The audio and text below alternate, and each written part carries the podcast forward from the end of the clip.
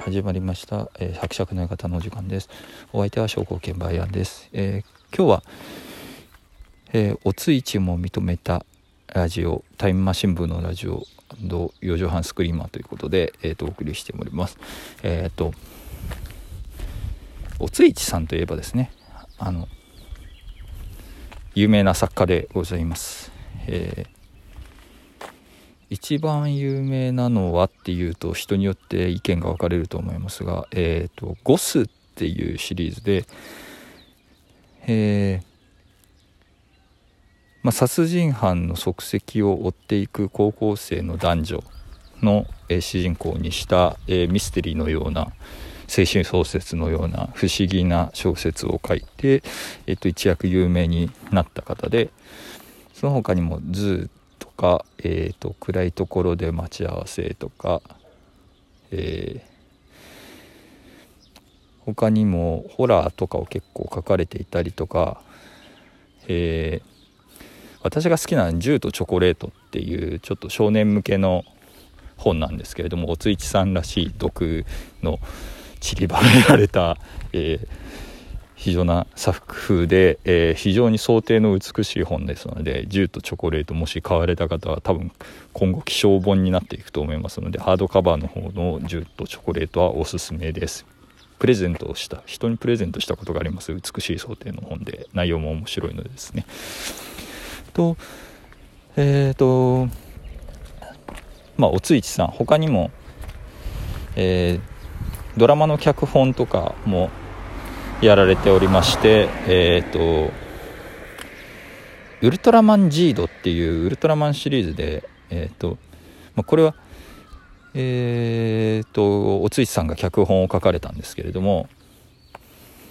えーと、ウルトラマンジードは、えーと、悪のウルトラマンから生まれた主人公がその執事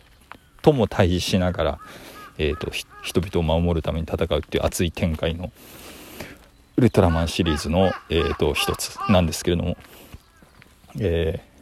ー、そういった作品を、えーと、手掛けられておりますというところで、えーと、かなりおついちさん有名なあとあれですね外しちゃいけないのがあの、えー、コラムの「小生物語」っていうのがかなり面白いので、えー、と読んだことない人っていうのは、えー、と小生物語だけでも読んでくださいということでかなり面白いし。あんなに面白いエッセイか、エッセイの、えーと、小生物語ってやつがすごい面白いので、えーと、読んでみてください。小説苦手な人でもあれは読めると思うのでおすすめですというところで、えー、でおついちさんなんですけれどもまあツイッターとかで本名っぽいのでツイッターをされているんですが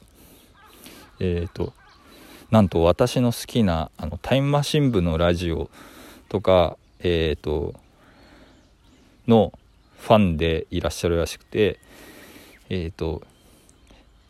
タイムマシン部のラジオの DJ であるところの白井亮さんとかのところにコメントを寄せられたりしていることがあってすすげえなと思っておおついちだぜおついちと思ったんですけどえっ、ー、と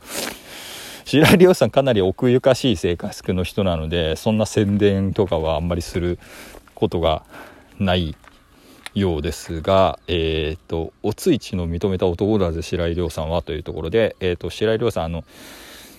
先頃、えーと、結婚されたということで、えーと、番組内でちょっと告知されておりましたが、えー、とご結婚おめでとうございますというところでおついちも認めた作家として、えー、とついちも認めたラジオ作家としてこれからも頑張っていただきたい。と思います。俺はだどこから目線の何何何アドバイスなのかよくわかんないですけど。えっ、ー、と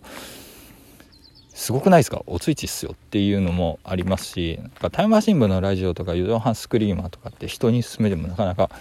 えっ、ー、と面白さがですね一回聞いてみないと伝わらないのでえっ、ー、と